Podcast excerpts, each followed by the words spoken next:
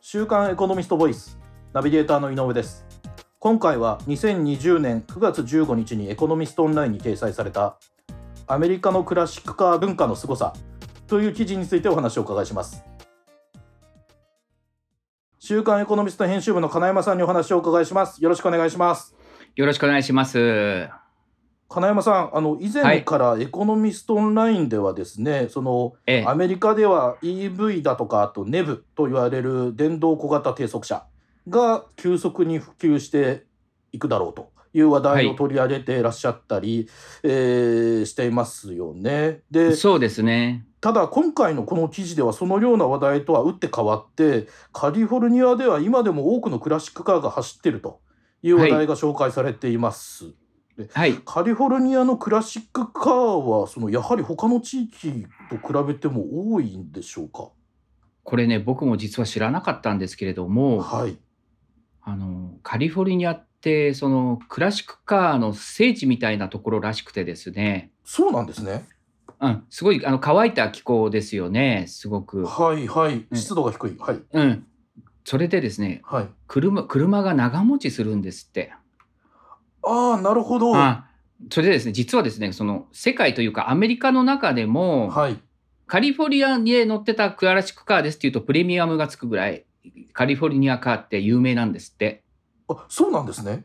うん、だそれぐらいそのカリフォルニアっていうのはクラシックカー車をいほ保存するにはすごくいい気候だっていうのがもうあのアメリカ中でもうもうちゃんと認知されてるぐらいクラシックカーならカリフォルニアっていうぐらいそのぐらいの聖地なんですってカリフォルニアって。そうなんですね。知りませんでうした。ん、なるほどだから僕も知らなかった。その今お話に出てきたその気候が乾燥しているのでその、はいはいというお話もありましたがその、はい S 今回の記事を読むとカリフォルニアではそいのクラシックカーの文化というのがこう非常にこう成熟しているというか成り立っているんですね。ええ、これね実はねそのもちろんまずそれが一つとですね、はいもう一つはこれ、まあ、アメリカに駐在した人住んでる人ならわかるんですがはい、アメリカってあの東海岸は公共交通機関があるんですけれども、はい、はい西海岸って全然ないわけですよ公共交通機関が。あそうなんですね。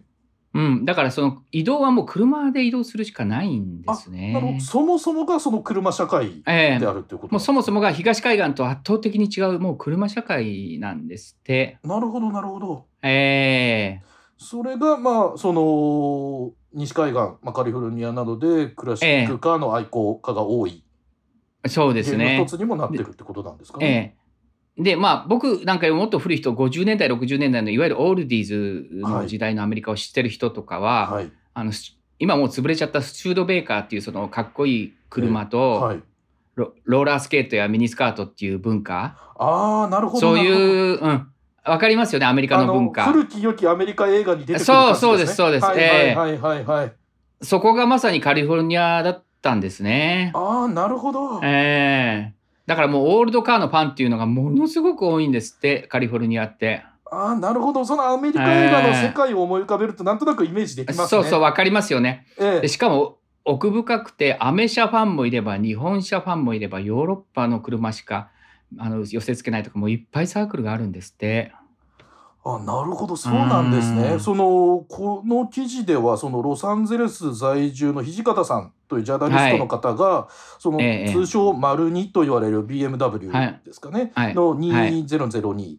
はいを、そのまあ、まさにそのヨーロッパ車をアメカリフォルニアで購入してでそうなんですそのよ。丸二に乗っている中でさまざまなそのオールドカーのこうファンと出会う様子がこうずっと紹介されていくわけですもんね。これね、実はその、まあ、えっと、今要するにコロナ時代で車社会どうなるかっていう原稿を彼女にずっと書いてもらっていた中で、はい、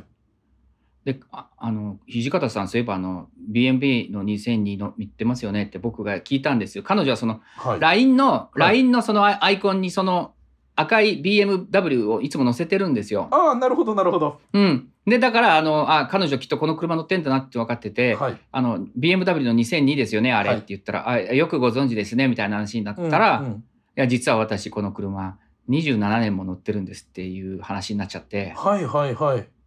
えー、27年って何それみたいな話で雑談してるうちにいろいろエピソード聞いたら面白いんでじゃあそれ記事にしてよっていう話になっちゃったんですよ。あーその土方さんは、ではカリフォルニアロサンゼルスにもう27年以上住んでらっしゃる、うん、そうそうなんですよもう27年いるんですよ。でカリフォルニアに移住したのを決めた時からこの BMW の2002を乗ってるんですだから27年乗ってるんですよ。さすがにその BMW の202002を今その20年乗り続けてるっていうのはさすがに珍しいですよね。えーね、ところがね、はい珍しくなくてですねあそうなんですかまずまずねまず彼女ねこれだけじゃなくてもう1台スバルとかそういうのも乗ってたんですよ。えっとあ今も2台2台持っててなるほどなるほ1ど。台が一台がこういうクラシカでもうもう1台がっていう車なんですけれどなるほども、はい。えっと、実はねこの BMW2002 っていうのはそのすごくファンが多くて、はい、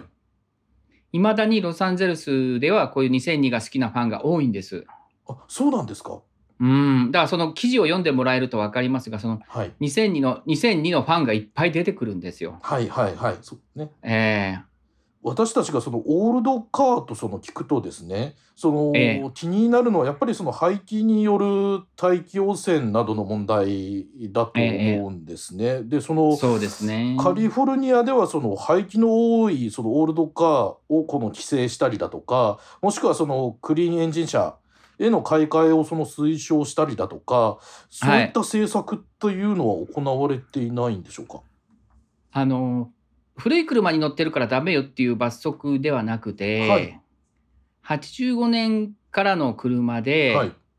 えーまあ EV あの電気自動車とかエコカーに買い替えると、はい最大でですよ最大で9500ドルの補助金がつくんですよ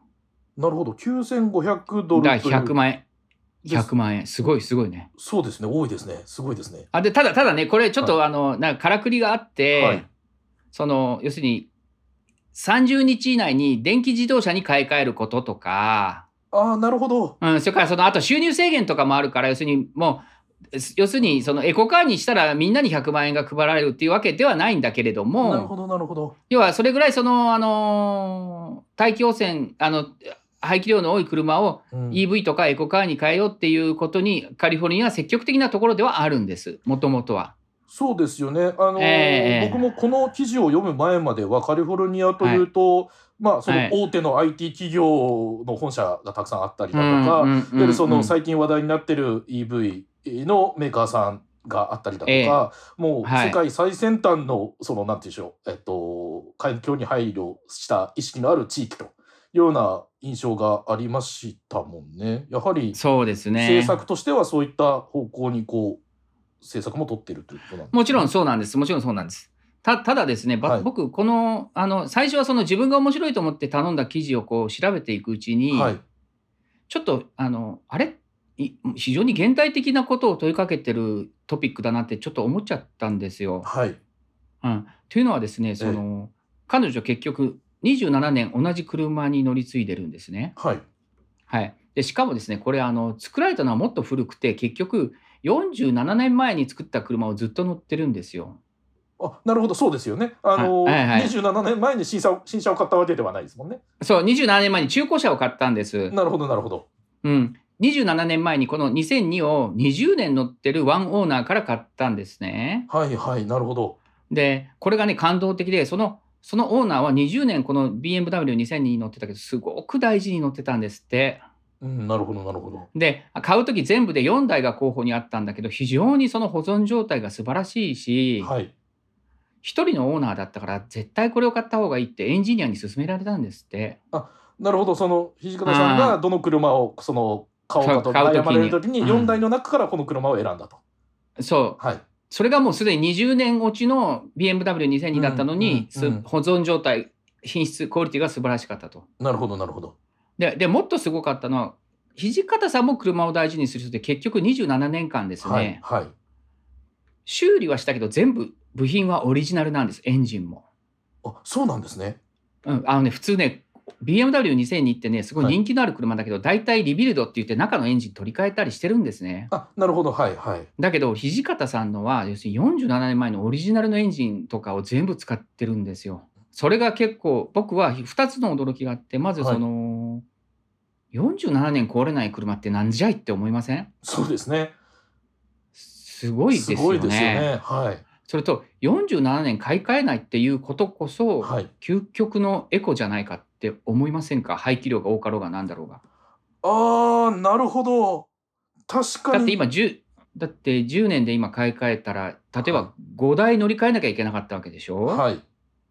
それはねあの燃費は良くなるし CO2 の排出量少なかろうとも5はい回乗り換えるってことは、その間に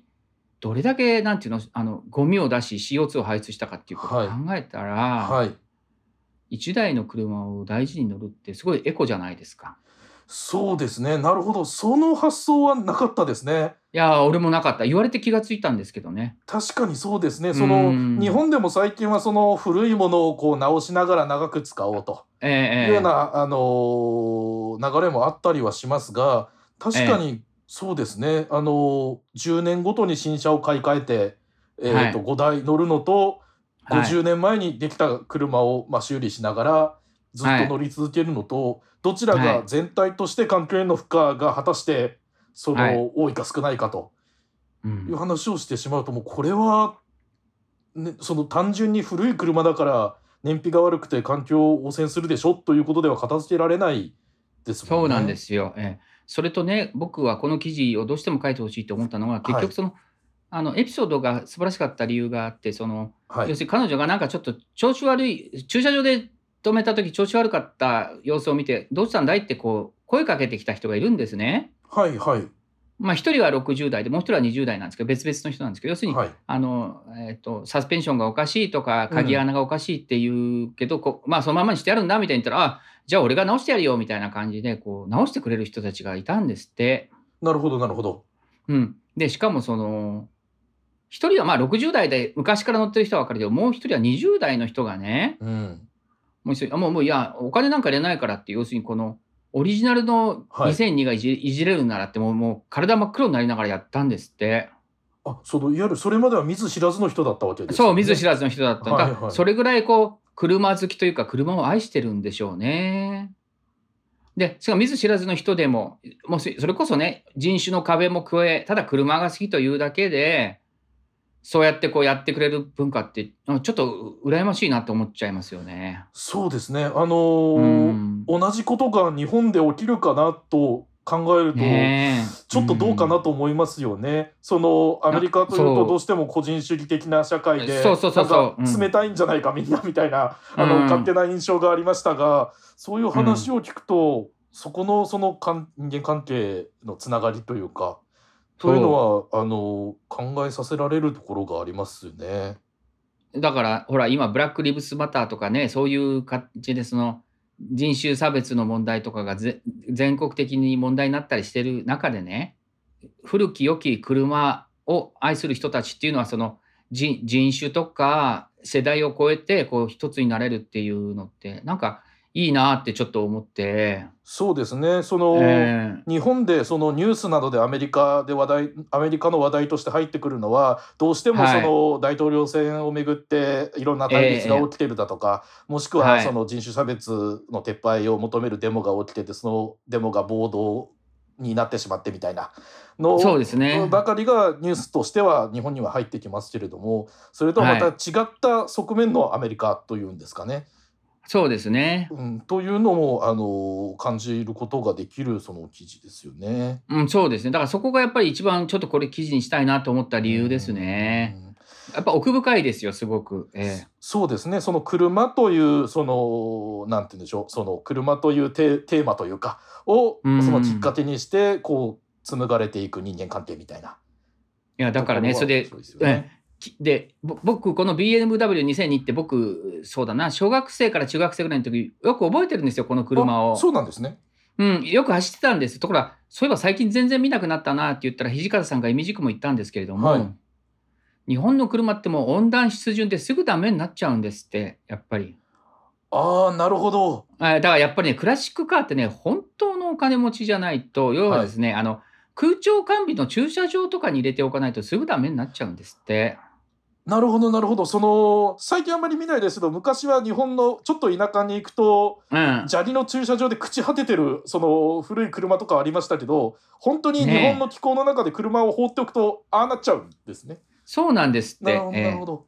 うん、だからやっぱりその車文化が根付くのと気候ってそんな関係あるんだってだから今カリフォルニアってどうしても山火事のねその報道がはいは多いいありましたねから、どうしてもそういう悪い方も考えちゃうんだけどもこのはい乾いた気候でね、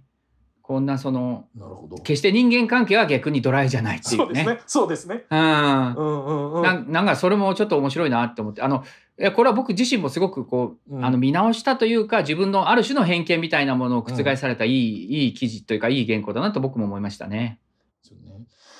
この記事は本当にあのいねあの一見こう手軽な感じのエッセイみたいな読み方ができるんですがその、ええ切り口によってはさまざまなこう面を読み取ることができて非常に奥深い記事ですね。そうですねだから車ファン以外の人にも読んでもらいたいですね。そうですね。あと車好きな人は写真を見るだけで楽しいと思いますよ。あなるほどなるほどそうですね。ええそうでしょうね。はい、はい、わかりました。ありがとうございます。今回は週刊エコノミスト編集部の金山さんにお話をお伺いしました。金山さんありがとうございました。ありがとうございました。こちらの記事はエコノミストオンラインにも掲載されています。ぜひご覧ください。